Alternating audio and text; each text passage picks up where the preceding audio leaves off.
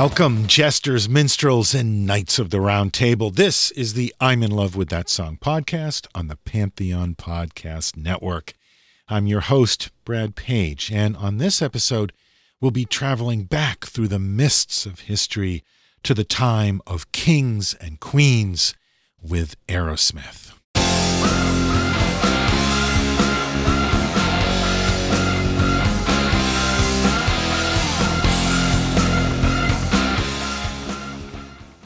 We'll be right back after this. Hello, Pantheon Podcast listeners. Christian Swain here to tell you more about my experience with Raycon earbuds. Our family now has three pairs of Raycon earbuds around the house, and my wife just grabbed a pair of the Headphone Pros to replace some headphones from a company that was double the price. And yes, she loves them. Now, if you haven't pulled the trigger on a pair of Raycons, or even if you have, but you're in the market for another pair because they're just that good, well, now is the time to check them out because they just launched their upgraded model of the best selling everyday earbuds. With Raycon's upgraded everyday earbuds, now you also get active noise cancellation, ergonomic design, and multi point connectivity that lets you pair with two devices at once. New quick charge function, three customizable sound styles, plus awareness mode. Available in a variety of vibrant new colors to complement any and all skin tones. I even have a pair of earbuds in a cool green color. I have tried just about every earbud known to humankind, and these Raycons are fantastic. Seriously, if you've been wanting to check out Raycons, there truly is no better time. You're going to ask yourself why you didn't check them out sooner, and Raycon offers a 30-day happiness guarantee. So, what are you waiting for? Go to buyraycon.com slash Pantheon today to get 20% off your Raycon order, plus free shipping. That's right, you'll get 20% off and free shipping at buyraycon.com slash Pantheon. Buyraycon.com slash Pantheon. Aerosmith and I have one small thing in common. I was born in New Hampshire and grew up in Massachusetts. And you could say the same thing for Aerosmith. The band members met around Lake Sunapee, a vacation area in New Hampshire where families from the Boston area and as far away as from New York would vacation for the summer. In the 1960s, with all the teenagers in town just looking for something to do, the area became a place where a half decent band could get steady gigs during the summer. And that's where Joe Perry, Tom Hamilton, and Steven Tyler met. They eventually moved to Boston, Massachusetts, and over time, Joey Kramer and Brad Whitford joined the band, and that became the classic lineup of Aerosmith. By 1977, Aerosmith was one of the biggest rock bands in the country. The days of struggling to make it, sharing a house together and scrounging up enough cash just to get by, those days were over. But success brought with it a whole bunch of other problems, especially the drugs. When Aerosmith began work on what would be their new album, the situation was not great from the start. Joey Kramer, Tom Hamilton, and Brad Whitford had spent a month prior doing some pre production working up new material and some ideas. But Steven Tyler and Joe Perry were nowhere to be found. They never showed up. Looking to try something different, to get out from the traditional studio into a different environment, the band rented an estate in New York, an isolated place in the mountains on 100 acres with a half mile long driveway. It was called the Cenacle. Built in the 1920s, it had been most recently used as a convent. Tom, Brad, Joey, along with producer Jack Douglas, moved into the house, and eventually, Joe and Steven showed up, separately, and promptly disappeared into their rooms and didn't come down for days. For the recording, Jack Douglas set up each band member in a different space in the house. Joey's drums were set up in the chapel, Joe Perry's guitar was recorded in a big walk in fireplace, and Steven Tyler's vocal booth was on the second floor. But not a lot of work was getting done. The days were spent shooting guns, driving their cars around the area at dangerous speeds, and just getting loaded. Cocaine and heroin were the drugs of choice. the fractures were clear. Joey, Tom, and Brad, who did more than their share of partying, would still be able to pull it together enough in the evenings to work on recording. But Joe and Steven would rarely show up. Joe Perry was clearly dope sick. He'd work for a couple of hours and then disappear back to his room for days at a time. In later years, Joe Perry would describe this period as we were drug addicts dabbling in music rather than musicians dabbling in drugs. After six long weeks of recording at the Cenacle, the album was still unfinished, but the band packed up and headed home. On the way back to Boston, Joey Kramer crashed his Ferrari doing 135 on the highway. And shortly after, Joe Perry crashed his Corvette. That's what life was like for Aerosmith in the late 70s, like a series of car wrecks. They would eventually finish the album at the record plant in between gigs.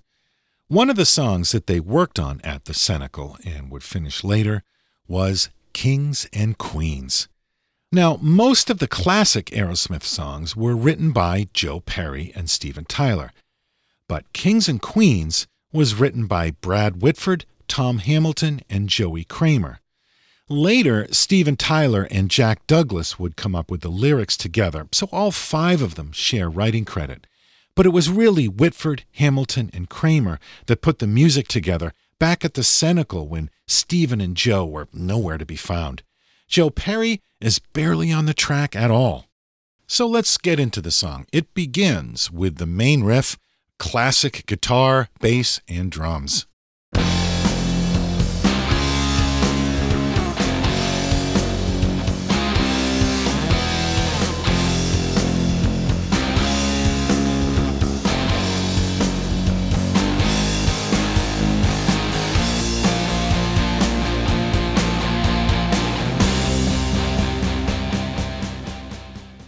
Can tell that the drums were recorded in a big live sounding space like the chapel at the Cenacle.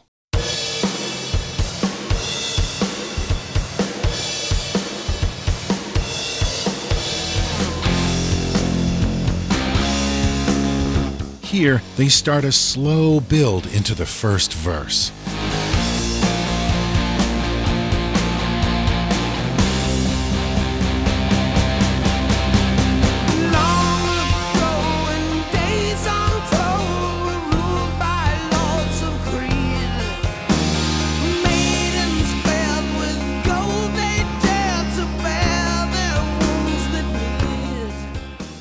First, let's look at Steven Tyler's vocals here.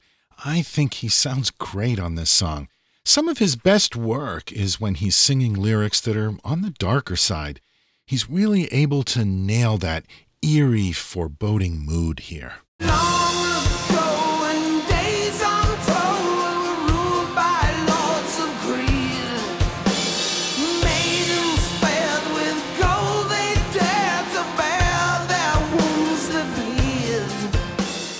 This song doesn't have a traditional song structure. There's no chorus, really. And this next line is one of the few times he actually uses the song title. It comes around at the end, but there it's buried in the mix. This is the only time Kings and Queens is up front in the mix. Kings and Queens and guillotines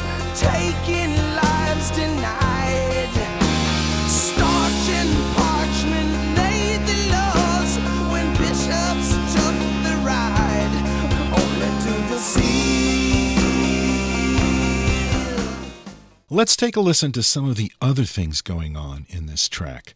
The bass part couldn't be more simple. It doesn't sound like much on its own.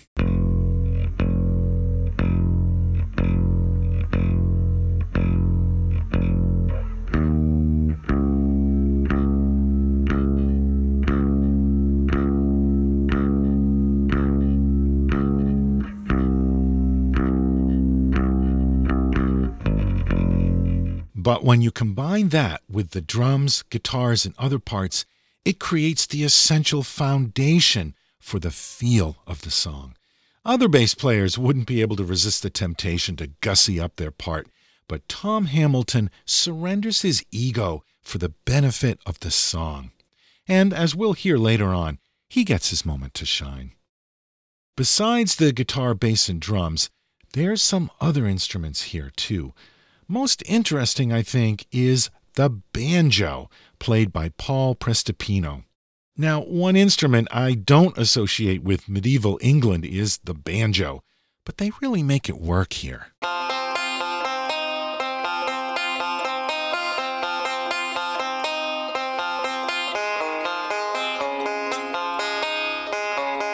For those of you already familiar with this song, I wonder how many of you noticed the banjo before.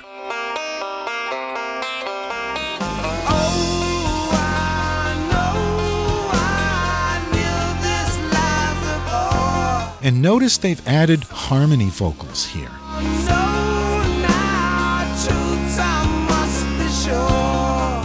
Another instrument in the mix is a mandolin, played by producer Jack Douglas. It's a little harder to hear in the mix, but you can kind of pick it out. Listen to the channel on the right.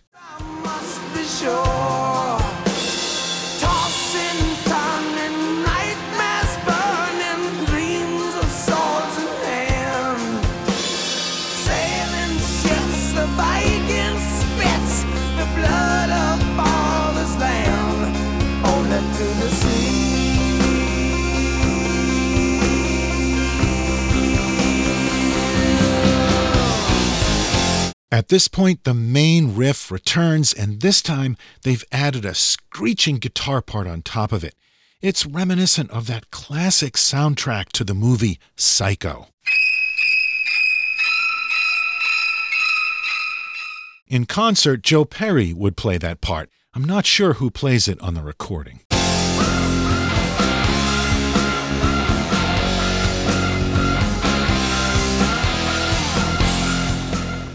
If you listen closely, it sounds to me like Steven Tyler is also singing that note.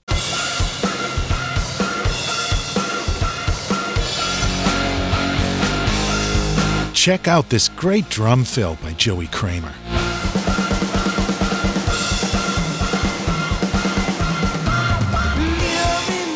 As the drum fill reaches a crescendo, a new element is added a string section. The chord changes are also a little different in this next verse.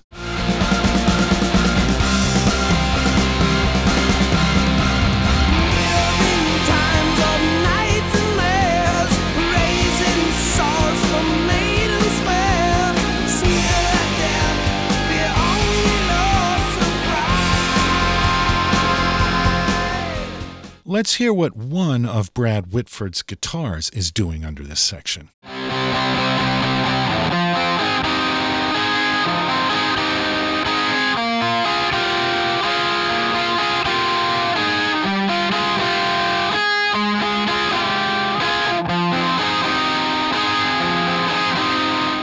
And if we take the guitars and the bass out of the mix, you can hear a little more clearly what the string section is doing.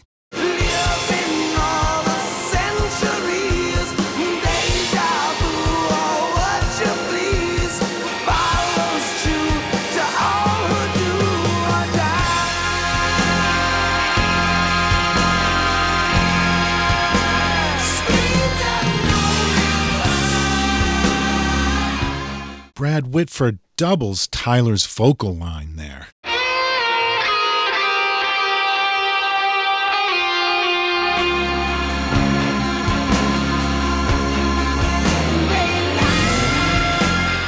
I love the way that guitar slides up into that riff.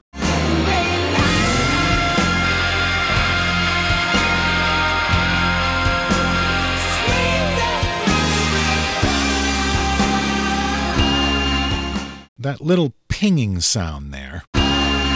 That's Brad Whitford's guitar. He's doing some nice stuff that's deep in the mix here. Let's listen to some of that.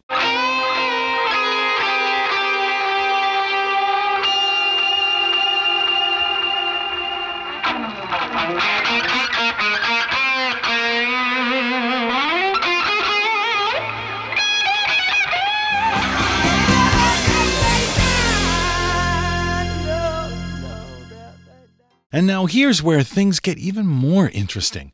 Almost a little bit of prog rock, Aerosmith style. I love this section. The song breaks for an interlude that features the bass and a piano, which is an instrument we haven't heard up until this point.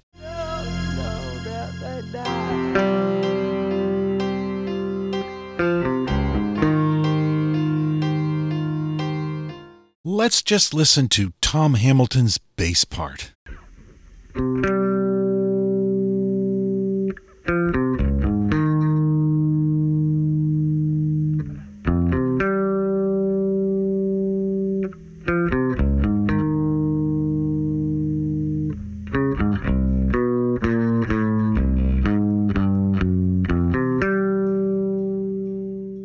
Now let's go back and listen to the piano part.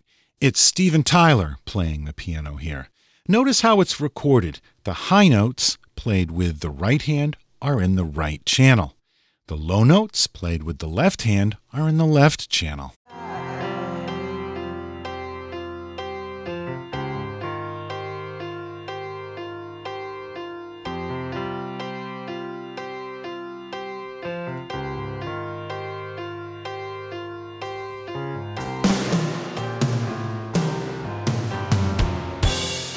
So you can hear how the low notes on the piano are duplicating exactly what the bass guitar is doing. By doubling those up, it really punches up both parts. They're stronger together than each part playing individually. Let's listen to the finished mix here.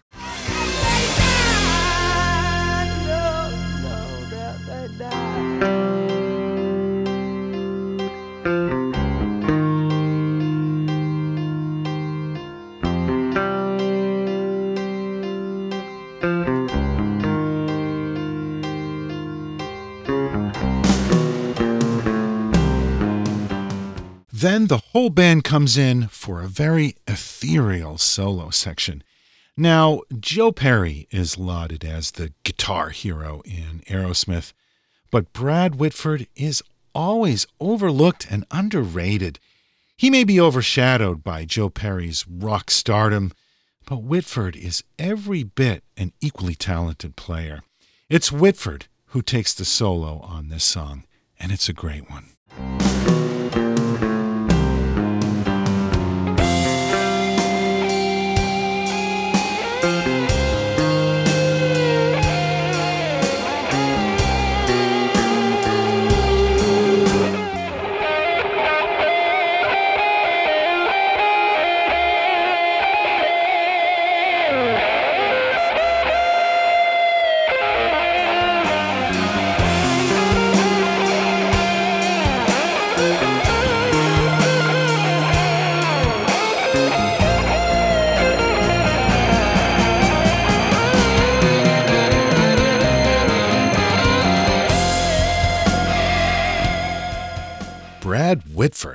That's a great solo.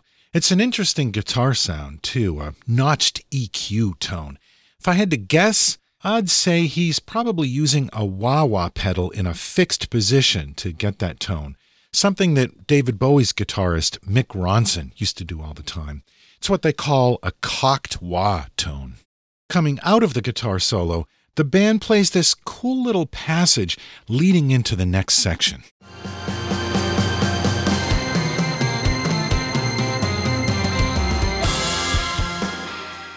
After the guitar solo, we enter the final section of the song, where Steven Tyler sings kind of a vocal round as the band churns away underneath.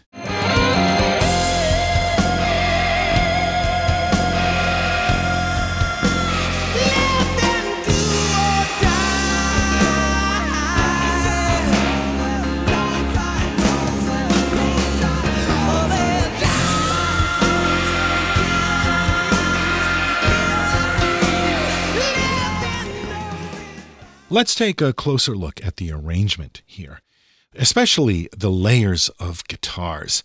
Here are the drums, vocals, and at least two guitar tracks panned left and right.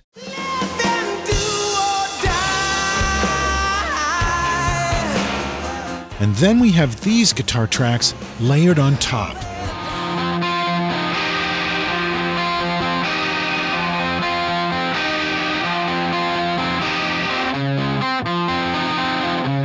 Now let's bring everything back into the mix.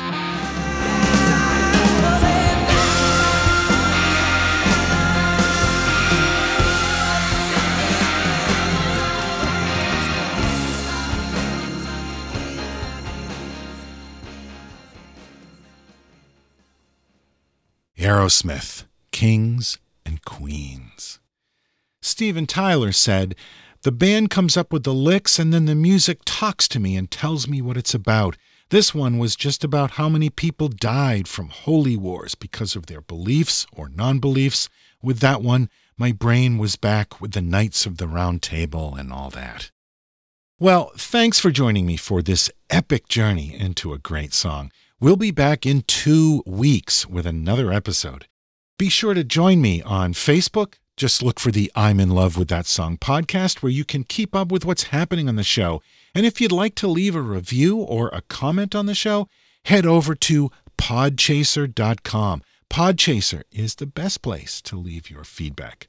Of course, all our past episodes are available there and on our website, lovethatsongpodcast.com. We are also just one of a bunch of amazing podcasts on the Pantheon Podcast Network. Whatever music you're into, there's more great podcasts for you on Pantheon, so check them out. There's a way you can support this show while showing some love for your favorite bands. A great place to pick up some t shirts and other band merch is oldglory.com. Just like Aerosmith, they're located here in New England, in Connecticut, in fact. And all the merch that they sell is licensed, which means that the artists get their fair share. And I think that's important. And if you use our brand new discount code, Love That Song, the show gets a little share too. So support the bands you love, like Aerosmith, and Old Glory has some cool Aerosmith t shirts. You'll be supporting this podcast at the same time by going to oldglory.com using the discount code Love That Song You'll get 15% off as well as free shipping, and you're helping out our show. Again, that discount code is Love That Song. I'll put it in the show notes, but it's super easy to use. You just go to oldglory.com, order your Aerosmith shirts or whatever other cool stuff you want, plug in the discount code Love That Song, save 15%, and support our show. Thanks.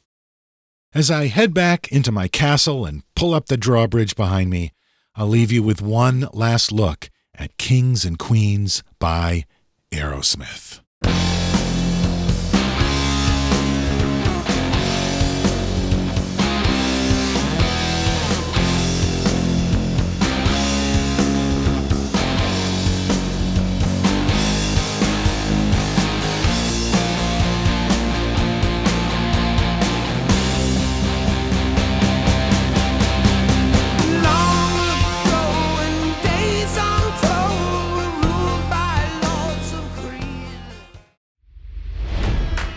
It's NFL draft season, and that means it's time to start thinking about fantasy football.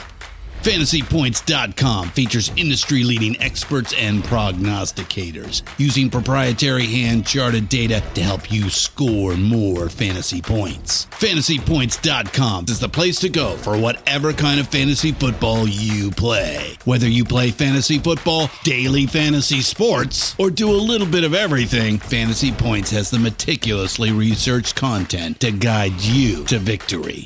And why wait for the fall? Fantasy Points also covers the new spring football league, the UFL. Join the guru, John Hansen, Scott Barrett, Joe Dolan, and other massive names in the fantasy football universe with an exclusive offer. Use code Pantheon for 15% off any fantasy points package, including the all in package, with access to every article, tool, and data nugget that Fantasy Points has to offer.